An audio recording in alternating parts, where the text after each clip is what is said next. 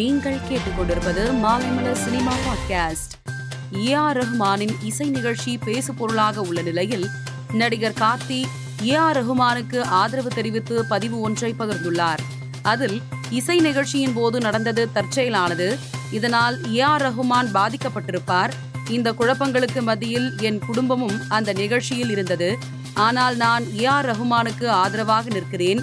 நிகழ்ச்சி ஏற்பாட்டாளர்கள் பொறுப்பேற்பார்கள் என்று நம்புகிறேன்.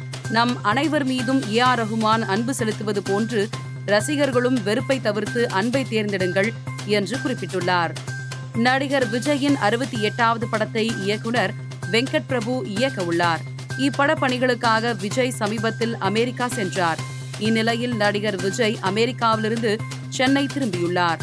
விமான நிலையத்தில் இவர் செல்லும் வீடியோ சமூக வலைதளத்தில் வைரலாகி வருகிறது. இதற்கு லியோ இசை வெளியீட்டு விழாவிற்காக விஜய் சென்னை திரும்பியுள்ளதாக ரசிகர்கள் கமெண்ட் செய்து வருகின்றனர். சி. எஸ். அமுதன் இயக்கத்தில் விஜய் ஆண்டனி நடித்துள்ள ரத்தம் திரைப்படம் வருகிற இருபத்தி எட்டாம் தேதி வெளியாகும் என படக்குழு அறிவித்திருந்த நிலையில் படத்தின் ரிலீஸ் தேதி மாற்றப்பட்டுள்ளது.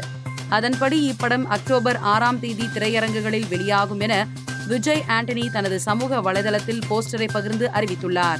கடந்த இரண்டாயிரத்தி பதிமூணாம் ஆண்டு செல்வராகவன் தனது சமூக வலைதள பக்கத்தில் நீண்ட நாட்களுக்கு பின்னர் ஆடவாரி மாடலருக்கு அர்த்தாலே வேறுலே. திரைப்படத்தை பார்த்தேன். வெங்கடேஷ் மற்றும் த்ரிஷாவுடன் பணியாற்றியதில் மகிழ்ச்சி. இரண்டாம் பாகம் எடுக்கவும் தயார் என்று பதிவிட்டிருந்தார்.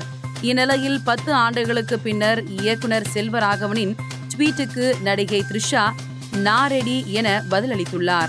இந்த பதிவு தற்போது இணையத்தில் ட்ரெண்டாகி வருகிறது. இயக்குனர் எஸ். ஜெயக்குமார் இயக்கத்தில் அசோக் செல்வன் மற்றும் சாந்தனு முதன்மை கதாபாத்திரத்தில் நடிக்கும் ப்ளூ ஸ்டார் படத்தின் முதல் பாடலான ரெயிலின் ஒளிகள் நாளை வெளியாகும் என படக்குழு போஸ்டரை பகிர்ந்து தெரிவித்துள்ளது.